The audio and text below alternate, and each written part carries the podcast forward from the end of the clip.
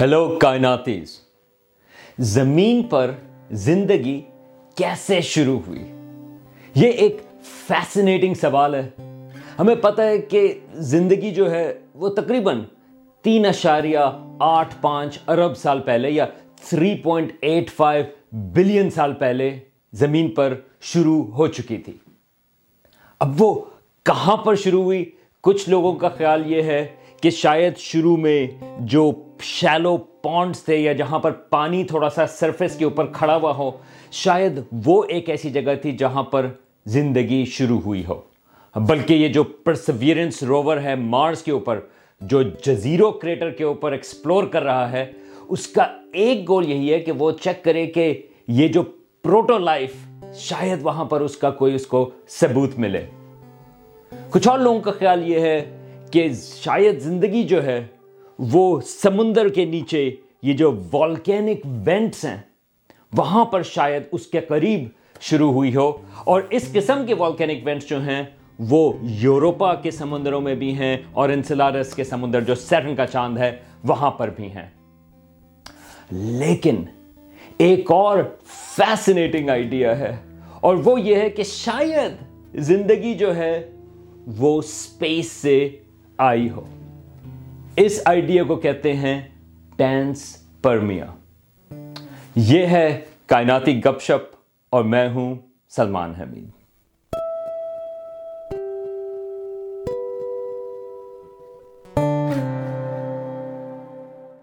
چھ اگست nineteen ninety six پہ NASA نے ایک پریس کانفرنس کی تھی۔ یہ مجھے ابھی بھی اچھی طرح یاد ہے۔ میں اس وقت گریجویٹ اسکول میں تھا اور مجھے یاد ہے کہ ہمارے جو سینئر اسٹوڈنٹس ہیں، وہ آئے تھے، انہوں نے کہا تھا کہ چلو کانفرنس روم پہ چلتے ہیں، وہاں پر سب جمع ہیں ٹی وی کے اوپر یہ پریس کانفرنس دیکھنے کے لیے۔ کیونکہ شاید یہ بہت ہی اہم پریس کانفرنس ہو۔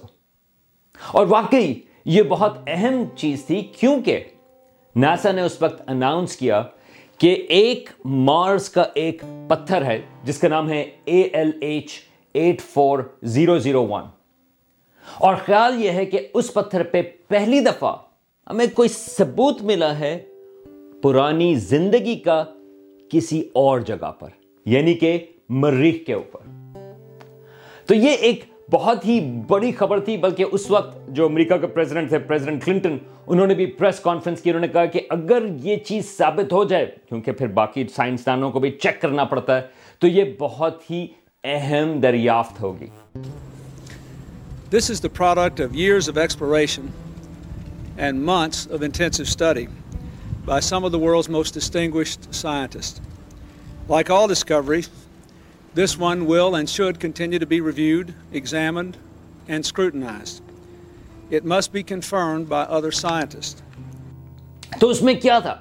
خیال یہ تھا کہ یہ جو پتھر ہے جو انٹارکٹیکا کا ایک ایریا ہے ایلن ہلز، جس کی وجہ سے اس کا نام ہے اے ایل ایچ یہ پتھر نائنٹین ایٹی فور میں ڈسکور ہوا، اس لیے A L H eighty four اور یہ پہلا میٹیورائٹ تھا اس سال کا۔ تو یہ اس کے نام کی کہانی ہو گئی کہ A L H eight four zero zero one کیوں کہلاتا ہے۔ اب ارلی نائنٹین نائنٹیز میں سائنسدانوں نے اس پتھر کو اینالائز کیا۔ اور اس میں کچھ ملٹیپل لائنز آف ایویڈنس تھے جو یہ سجیسٹ کرتے تھے کہ شاید اس میں جو ہے سائنس ہیں مریخ کی پرانی زندگی کی۔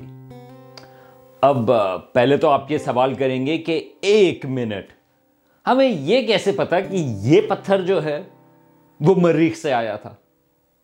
تو یہ ایک اچھا سوال ہے، اور میں یہ کہنا چاہوں گا کہ اس سلسلے میں سائنسدانوں کا آپس میں کوئی اختلاف نہیں۔ یہ چیز کلیئر ہے کہ یہ واقعی پتھر جو ہے وہ مریخ کا ہے۔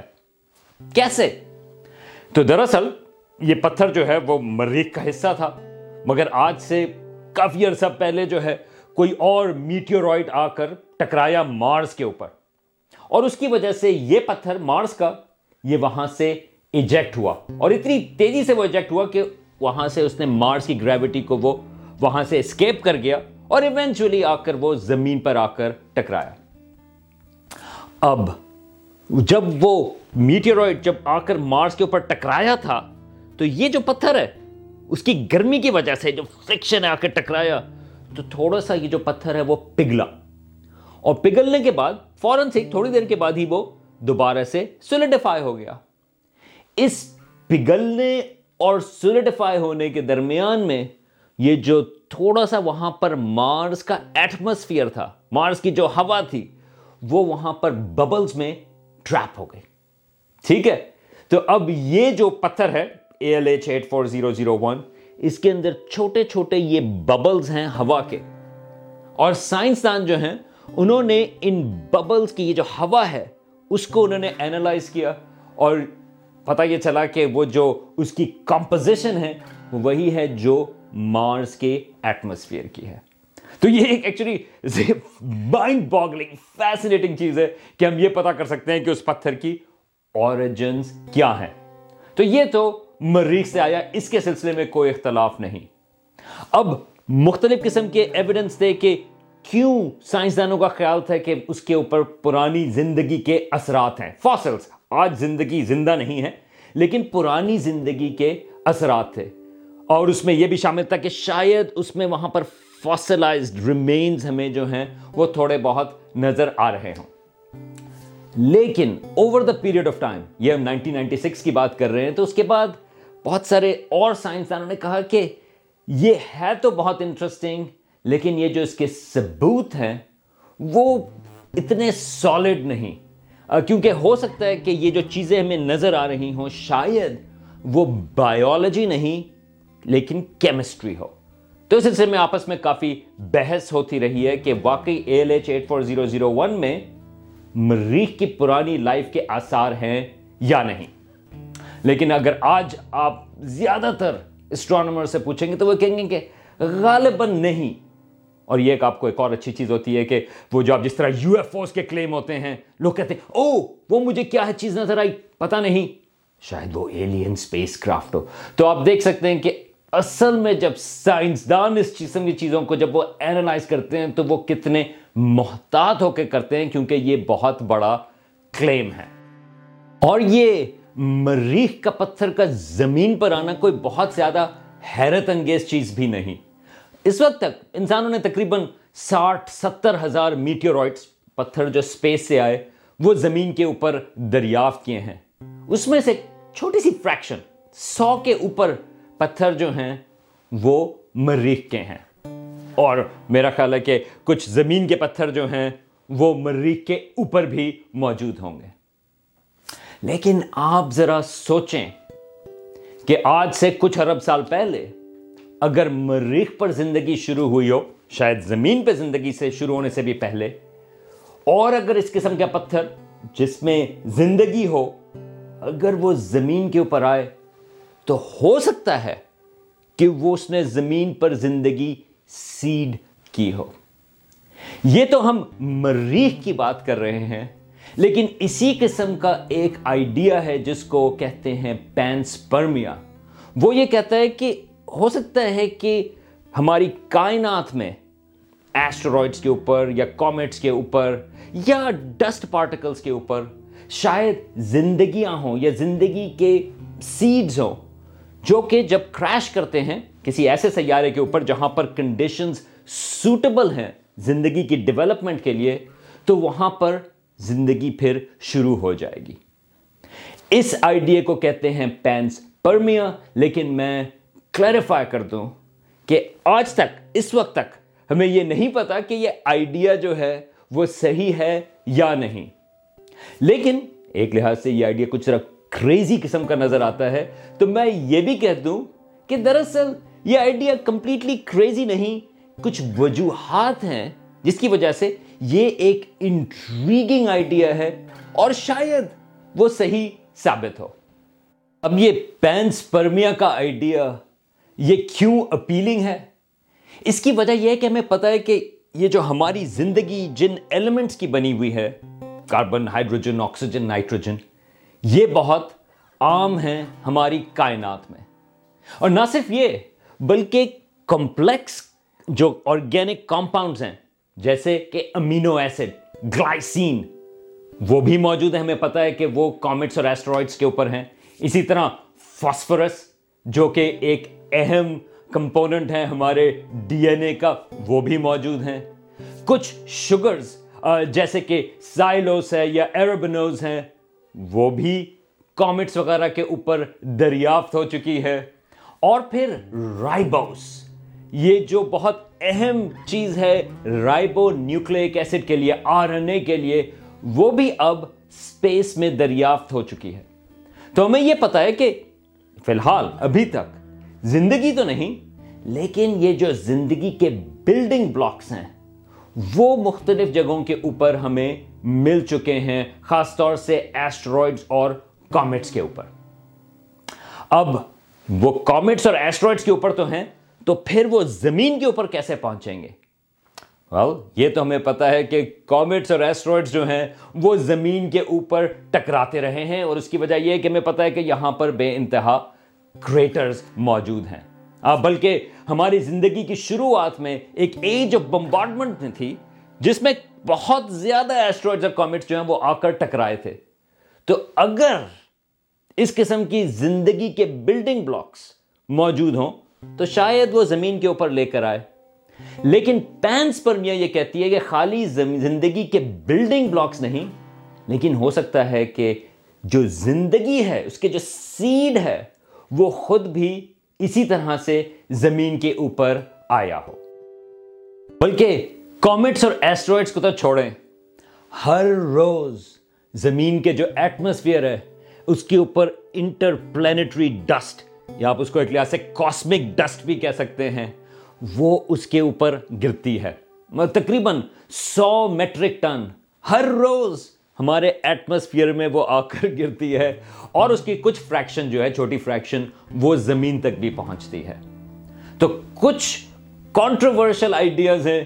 یہ دو اسٹرانومرز ایک کا تو انتقال ہو گیا فریڈ ہوئل اور دوسرے ہیں وکرما سنگے ان کا آئیڈیا یہ ہے کہ یہ جو پلانٹری ڈسٹ ہے، شاید اس کے اندر زندگی ہو جو یہاں پر وہ لے کر آتی ہو۔ تو ہوئل اور وکرما سنگے یہ نائنٹین سیونٹی سے وہ اس پینسپرمیا آئیڈیا کے پروپوننٹ ہیں۔ اور ان کا کہنا یہ ہے کہ اسپیس میں نہ صرف زندگی کے بلڈنگ بلاکس ہیں بلکہ ان کے لحاظ سے ایکچول زندگی بھی موجود ہے۔ بلکہ مجھے یاد ہے کہ ان کا ایک پیپر آیا تھا جس میں انہوں نے کلیم یہ کیا تھا کہ یہ جو نیبیولا ہیں جہاں پر ستارے بنتے ہیں، وہاں پر نہ صرف آرگینک ڈسٹ ہے، بلکہ e ایکولائے اسی قسم کے ان کو سگنیچرز وہاں پر نظر آئے کہ جو e ایکولائے کا بیکٹیریا ہوتا ہے، وہ اسی قسم کے ان کو سگنل جو ہیں، جو اسپیکٹرم میں، وہ ان کو اس نیبیولا میں نظر آئے۔ اسی طرح سے فریڈ ہوئل اور وکرما سنگے انہوں نے یہ کلیم کیا تھا کہ شاید مختلف قسم کی جو بیماریاں ہیں، جو خاص طور سے جس طرح کا یہ نائنٹین ایٹین کا یہ جو انفلوئنزا تھا، جو پینڈیمک تھا، وہ غالباً ان کے کلیم کے حساب سے وہ سپیس سے آیا تھا۔ اب فریڈ ہوئل کا تو انتقال ہو گیا تھا دو ہزار کے اندر، لیکن وکرما سنگھ جو ہیں وہ آج کل بھی وہ موجود ہیں۔ انہوں نے تو بلکہ کووڈ نائنٹین کے سلسلے میں بھی یہی کلیم کیا تھا کہ شاید وہ سپیس سے آیا ہو۔ تو اگین میں کلیریفائی کر دوں کہ اس کا کوئی ثبوت موجود نہیں کہ ہماری جو زندگی ہے زمین کے اوپر، وہ اس طرح سے شروع ہوئی ہو کہ کوئی کامٹ یا ایسٹروائڈ وہ زندگی کے بیج یہاں پر لے کر آیا۔ اور پھر کیونکہ زمین کے اوپر کنڈیشنز اچھی تھی زندگی کے لیے، تو پھر زندگی جو ہے وہ ڈیولپ ہوئی ایوالو ہوئی، اور آج میں اور آپ اس سلسلے میں بات کر رہے ہیں۔ لیکن یہ آئیڈیا کہ شاید اس قسم کی کوئی زندگی جو ہے، بیماریوں والی نہیں، لیکن کوئی بیسک زندگی جو ہے وہ سپیس میں موجود ہو، اور وہ یہاں سے زمین کے اوپر آئی ہو۔ تو فریڈ ہوئل اور وکرما سنگے جو ہیں، ان کا بہت ہاتھ ہے اس آئیڈیا کو پروموٹ کرنے کے سلسلے میں۔ بلکہ فریڈ ہوئل جو ہے، انہوں نے تو ایک سائنس فکشن کی کتاب بھی لکھی تھی دا بلیک کلاؤڈ جس میں یہی پریمس تھا کہ زندگی جو ہے، وہ ایک بڑے سارے بادل کی شکل میں جو ہے نیبیلا کی شکل میں جو ہے، وہ ایک زندہ ہے۔ اب پینس پرمیا کے سلسلے میں ایک بہت اہم اعتراض ہے کہ ٹھیک ہے، اگر زندگی بھی کہیں ہوئی کامٹس ایسٹرائڈس کے اوپر یا ان ڈسٹ پارٹیکلس کے اوپر تو وہ یہ جو خلا کی سپیس کی جو ہارش انوائرمنٹ ہے، وہ اس کو کس طرح سے سروائیو کرے گی؟ تو یہ واقعی یہ اعتراض بالکل صحیح ہے، لیکن آہستہ آہستہ کر کے ہمیں زمین کے اوپر بھی ایسی لائف فارمز ملتی جا رہی ہیں جو ایکسٹریم ٹیمپریچرز پر وہ زندہ رہتی ہیں۔ اس میں سے سب سے جو مشہور ہے اور فیسنیٹنگ ہے، وہ ایک چھوٹا سا جانور ہے جس کا نام ہے ٹارڈی گریڈز یا اس کو کہتے ہیں واٹر بیئر یعنی کہ اردو میں تو وہ ہوگا پانی کا بھالو. اب وہ بھالو جیسا نہیں، وہ بہت چھوٹا ہے، بلکہ وہ تقریباً ایک ملی میٹر جو ہے، وہ اس سے بھی چھوٹا. لیکن اگر آپ اس کو مائکروسکوپ میں دیکھیں تو وہ آپ کو ذرا تھوڑا سا یہ بھالو کی طرح سے وہ نظر آنا شروع ہو جائے گا. اب یہ ٹارڈی گریڈز جو ہیں، وہ ایکسٹریم ٹیمپریچرز کے اوپر وہ سروائیو کرتے ہیں. مطلب یہ کہ اگر آپ بہت ٹھنڈ میں چلے جائیں، تو یہ جو ٹارڈی گریڈز ہیں، وہ تقریباً مائنس ڈھائی سو ڈگری سینٹی گریڈ یہ ایپسلوٹ زیرو کے بھی قریب ہے۔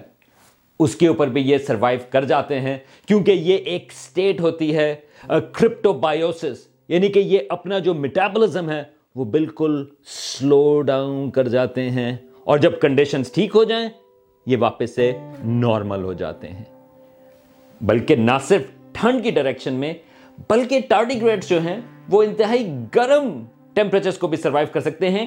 ڈیڑھ سو ڈگری سینٹی گریڈ یعنی کہ بوائلنگ پانی کے ابلنے کا جو ٹیمپریچر ہے، اس سے بھی کافی اوپر ٹارٹیگریڈ جو ہیں، وہ اس کو بھی سروائیو کر جاتے ہیں۔ نہ صرف یہ، بلکہ جو ہارش ریڈیشن کی انوائرمنٹ ہے، ہزار ڈگری لیتھل ڈوز سے زیادہ جو ہمارے لیے لیتھل ہو ٹارٹیگریڈ کے لیے کوئی مسئلہ نہیں۔ تو یہ ایک انٹرسٹنگ جو جاندار ہیں، جو کہ سپیس میں جو ہے وہ سروائیو کر سکتے ہیں۔ بلکہ دو ہزار آٹھ میں ایک یورپین اسپیس مشن تھا، جو ان ٹارڈیگریڈس کو وہ اسپیس پر لے کے گیا اور پھر واپس آ کے انہوں نے دیکھا کہ وہ سروائیو کیے یا نہیں۔ اور واقعی جو واپس آئے وہ اسٹیسس کی صورتحال میں ہوئے تھے۔ اور نہ صرف وہ واپس آئے، بلکہ بہت اہم چیز یہ ہے کہ انہوں نے اس کے بعد ان کے آف سپرنگس یا ان کے بچے بھی وہ ہوئے، اس کا مطلب یہ ہے کہ ان کی لائن جو ہے وہ کنٹینیو کر سکتی ہے۔ ایک ٹارڈیگریڈس کا جو مشن ہے، وہ ایک اسرائیلی مشن تھا جو چاند کے اوپر جا رہا تھا ٹارٹیگریڈس لے کے، اور وہ کچھ سال پہلے چاند کے اوپر کریش کر گیا۔ تو اب وہ جو ٹارٹیگریڈز ہیں، وہ چاند کے اوپر موجود ہیں۔ تو کیا پتا کہ جب ہم چاند کے اوپر واپس جائیں تو وہاں پر ٹارٹیگریڈس کی کالونی ہو۔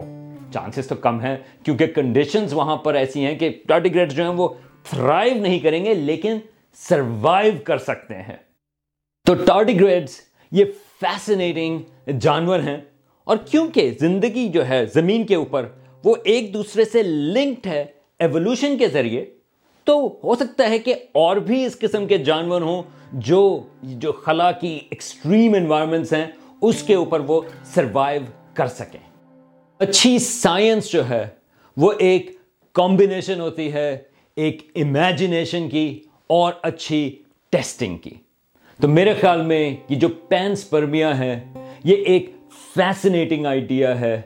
لیکن ہمیں یہ نہیں پتا ابھی کہ کیا وہ صحیح ہے یا نہیں۔ اس کے لیے اور ٹیسٹ درکار ہیں۔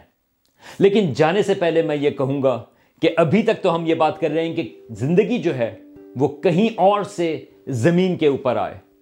لیکن اب ہماری جس طرح سے اسپیس ایکسپلوریشن ہو رہی ہے، انسانوں کے جو اسپیس کرافٹس ہیں، وہ دوسری جگہوں پر پہنچ رہے ہیں، جیسے مریخ کے اوپر۔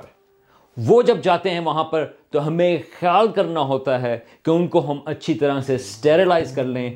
کیونکہ خطرہ یہ ہے کہ ہماری اپنی لائف فارمز جیسے کہ ایسی لائف فارم جو اسپیس کی کنڈیشنز کو سروائیو کر سکیں ہماری وہ لائف فارمز وہاں پر انٹروڈیوس ہو جائیں اور کیا پتا کسی ایسی جگہ پر جہاں پر لوکل زندگی ہو، وہاں پر وہ اس کو ٹیک اوور کر لیں۔ اور ابھی تو میں خالی روبوٹک اسپیس کرافٹ کی بات کر رہا ہوں۔ کچھ عرصے میں انسان بھی جو دوسری جگہوں پر جانا شروع ہو جائیں گے۔ تو نہ صرف وہ، ہماری زندگی، انسان والی، بلکہ ہمارے ساتھ جو پورا مائکرو بایوم ہے، وہ ہم پورا دوسری جگہ پر لے کر جا رہے ہوں گے۔ تو اسپیس ایکسپلوریشن ایک اچھی چیز ہے، لیکن اس کے ساتھ ہمارے ذمہ داری جو ہے وہ بھی بہت ضروری ہے۔